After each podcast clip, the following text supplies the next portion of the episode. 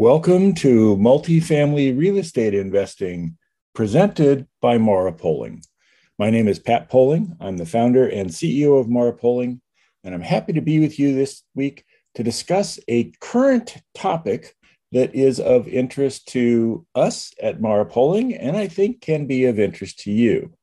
And that is when to stop you're on the hunt for your next acquisition. We're doing that right now. You find a good deal. We've got a good deal. Do you stop or do you keep looking because there's a better deal or maybe even the perfect deal out there? That's what we're going to talk about this week. Thanks for joining me. As always, if you have any questions, shoot me an email, pat at marapoling.com, M A R A P O L I N G.com.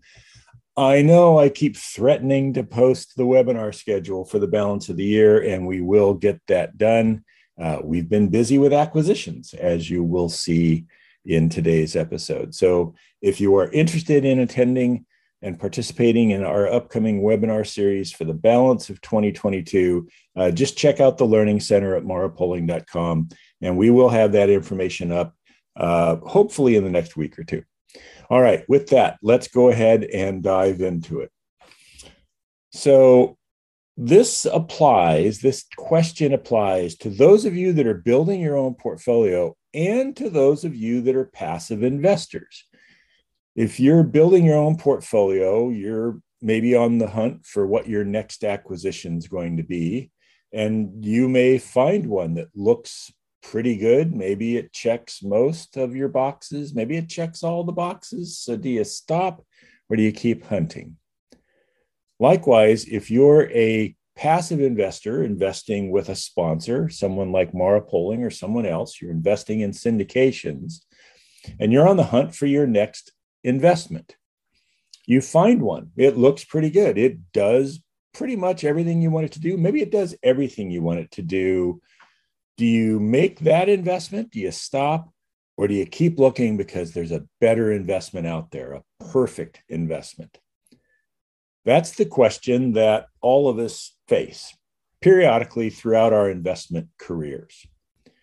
We're in the process of doing that right now at Mara Poling. We actually are probably in the process of doing this continuously. But right now, we've got an acquisition we're working on, and it seemed like a timely topic. So that's why we wanted to bring this up.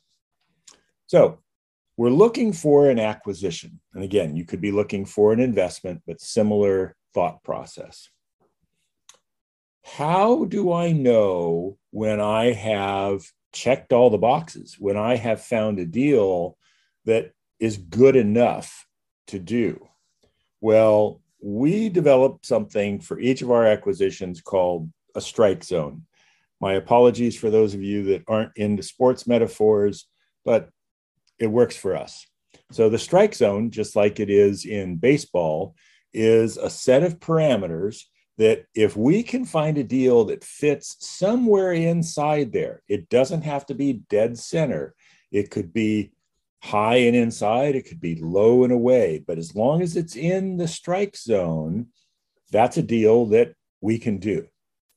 If it's not in the strike zone, if it's right on the edge, half in, half out, or it's outside of the strike zone completely, it's a ball, then we pass. There's there's no reason to spend any time looking at it.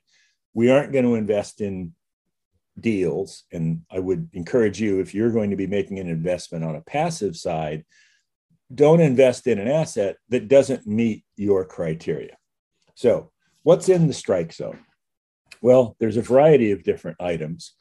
If you uh, go back and listen to some of our sessions we've had, for example, on how we select the markets we invest in, we have 17 different criteria that boil down to a handful of markets around the country that we're willing to invest in that we think are good, modest to low risk investments that's one of the items in the strike zone. Are we in one of those markets?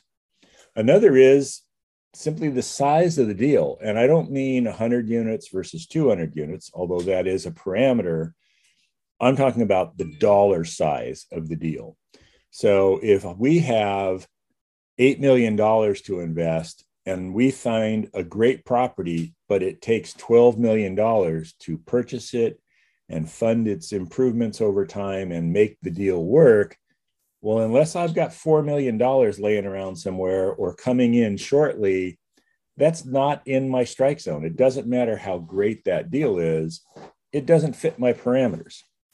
Conversely, if I find a wonderful deal and it only takes 6 million, but I've got $8 million laying around that I need to get working, that's not going to work either. I've got to have something at 8 million plus or minus some amount. That kind of gets to that whole notion of it doesn't have to be dead center in the strike zone. There's some tolerance on each of these items. So maybe, for example, on an acquisition, if I'm looking to place $8 million, I might say, you know what, we could go as high as nine and we need to get at least 7 million of that placed. All right, well, we've just identified the two boundaries, left and right, or top and bottom, however you want to look at it, for the capital investment portion of the strike zone. Another is going to be some of the items that I just alluded to, like the size of the asset. Is it a class B? Is it a class A, a class C? Is it value add? Is it a rehab? Is it a momentum deal? And we'll spell all those out. Generally speaking, we want to be class B with the ability to go all the way down to a B that's been operated as a C and all the way up to an A that's aging out into a B. That's maybe the parameters we would use. So we're still in the B zone, but you can be on the higher end or the lower end of that B zone. Maybe for this particular acquisition, we'd look at it that way. We like value add. We don't want to have to put 20 grand a door into a property. You can make good money in making those size investments. That's just not something we're focusing on. So we'd probably cap the capital investment at about $10,000 a door but we also don't want to buy an asset where all that work's been done and there's nothing less for left for us to improve. We want to be able to move the needle on rents. And to do that, we want to be able to make some capital investments that support that activity. We are looking for a certain kind of return, a fairly balanced return pretty much the same amount of cash as we would equity growth. It always ends up being a little higher on the equity growth side, but a fairly balanced return and an asset that is in a position where we can acquire it, sale exchange it after some period of time, and do that process over and over again. So we have a whole list of criteria that we put together that our acquisition team then uses to run when they find assets, they not only will put an underwrite together, but they're going to look at them relative to the strike zone.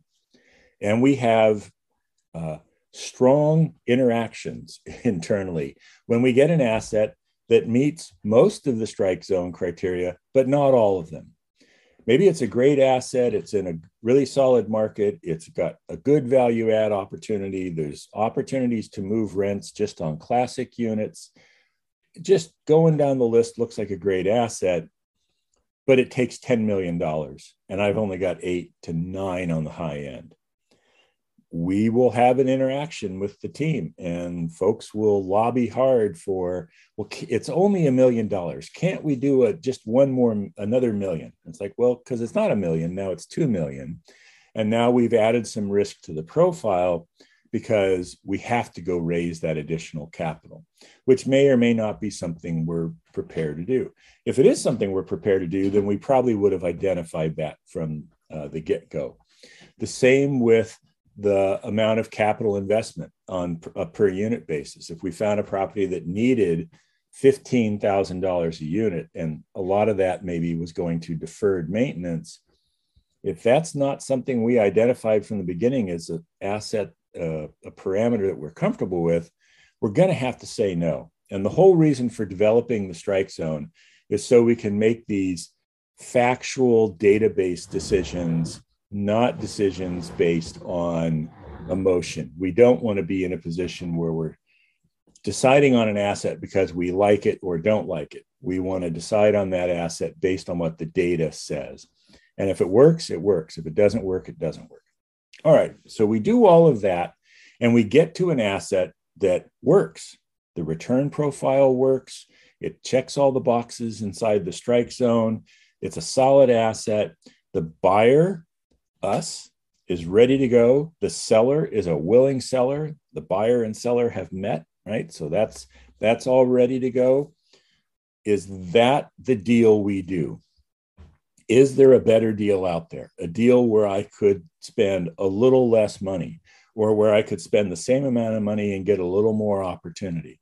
A deal where maybe we could get a slightly better return, where that might be, again, because we've got some tolerance, maybe we're in a submarket that's a good solid submarket but it's on the boundary of our strike zone. It's not quite as solid. Maybe it's in the uh, you know 30th percentile when it comes to schools as an example. That fits our criteria. It's on the low end. Maybe i could find one that's in the 50th percentile. And the answer to that is of course you could. There is always going to be a better deal out there. There's always going to be a better investment if you're a passive investor. And if you're in the business of building your own portfolio or the business we're in of building a portfolio for our clients, there's always going to be a better deal out there. The question is do you want to take the time and energy and the risk of not finding that better deal and giving up the, the bird in the hand that meets all your criteria in search of not just the better deal, but maybe trying to find the perfect deal? Well, our answer to that question is pretty simple. The answer is no. If I, again, making this decision based on data, if I have found an asset that fits all the criteria in our strike zone, and the seller is willing to sell, and I'm ready to say yes and buy, then we we want to do that deal. We want to say yes. We want to get an LOI agreed to. We want to move on to a contract, and we're done. We're not looking for that need anymore. Now that doesn't mean we're not looking for other needs, right? We may have another acquisition we're working on, but we're done looking for that one, and we have to let it go we're not we don't want to be looking in our rear view mirror three months from now going oh that other property just came on the market and it would have been an even better fit. Okay, it would have. This is a good fit, though. This asset did everything we wanted it to do. It was a quality asset that met our criteria. There's no reason to keep hunting if we've met all of our objectives. And that obviously goes back to setting the objectives correctly, having the right strike zone. If I'm being too liberal with the boundaries of the strike zone, yeah, I really want a 1980s vintage. Uh, if I had to, I would do a 60s. Well, if I don't want to do a 60s, don't put that in the criteria. Draw the line at 1970 or 75 or 1980, wherever it happens to be, and then stick to it. You can always, if down the road you don't find quality assets in that area and you're finding assets that don't meet the criteria, you could go back and reevaluate the total program and see, okay, could a different kind of asset make sense? We don't really want to do that too often. That's very much like uh, modeling your underwrite to fit the asset as opposed to uh, driven off of data. And we really don't want to fall into those traps. So, the key to knowing when to stop is having a clear set of criteria. So if you're a passive investor and you're looking for an investment, you might have criteria around the minimum hold period that's required, uh, the tax impacts of how that particular syndication is managed. Is it set up to do 1031s and push the tax burden out some significant amount of time? Or is it going to roll quickly and you're going to get a K1 with a big tax bill in, in three years? What's the return profile look like relative to what it is that you're willing to accept? What's those boundaries that you're willing to accept? What's the investment size that's required? Is there a obviously there's always going to be a minimum but is there a maximum or are there some tiers? For example our total return fund has some tiers uh, built into it between class a and b and then some incentive uh, tiers above class a So you put all that criteria together and then you hunt. And when you find an investment that fits all of those criteria, our recommendation is then invest in it. That's that's what you were looking for. You found it, invest in it and relax and know that there will be a better investment that will come along in a few months that you'll look at and go, gosh, I could have made even more money or achieved some additional benefit by investing in that. But I'm really happy with what I did because it met my criteria. So find it, get it under contract, make that investment, and then let it go. Let it go and move on. That's that's the way you want to be able to manage this. Now, a couple of times in here, I've talked about the fact that do you keep looking for a better deal or do you keep looking for that perfect deal? In our experience, perfect deals do not exist. You might be able to find a, opportunity, either an investment or an asset, if you're acquiring assets, that is closer to the center of your strike zone. And maybe it's maybe it's dead center on your strike zone. But the perfect deal, the deal that we all imagine with super low risk and extremely high returns and uh, at a high cap rate and all the other fantastic things, it doesn't exist. The market doesn't allow it to exist, right? The market forces are constantly tugging and pulling and pushing on the transaction space to keep it competitive. And as long as it's competitive, that means that buyers will be willing to do X and sellers will be willing to do Y. And where those cross is the opportunity to make deals.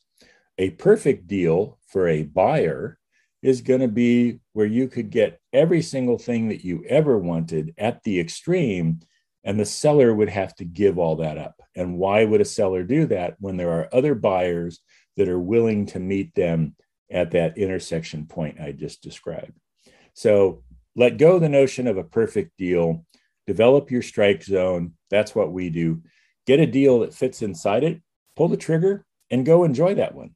You buy a quality asset, you can have a great time doing that work. It's rewarding both personally and professionally, and it's rewarding economically. And then when it comes time to sale exchange, go through the process again and simply keep doing that.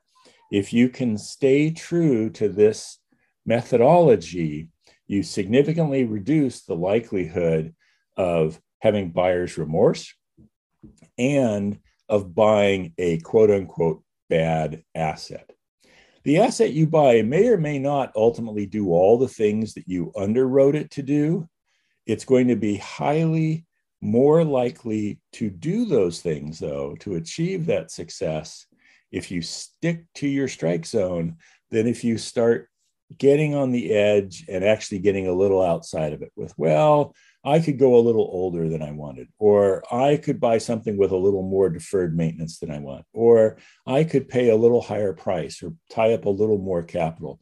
You start doing those things. And now, if that asset performs as well as it can, you still may not be satisfied with its performance. All right, I hope you found this week's session valuable. As I said before, if you have questions, shoot me an email, pat at marapoling.com. Swing by the Learning Center at marapoling.com for more great content. And please join me again next week for another episode of Multifamily Real Estate Investing presented by Mara Poling.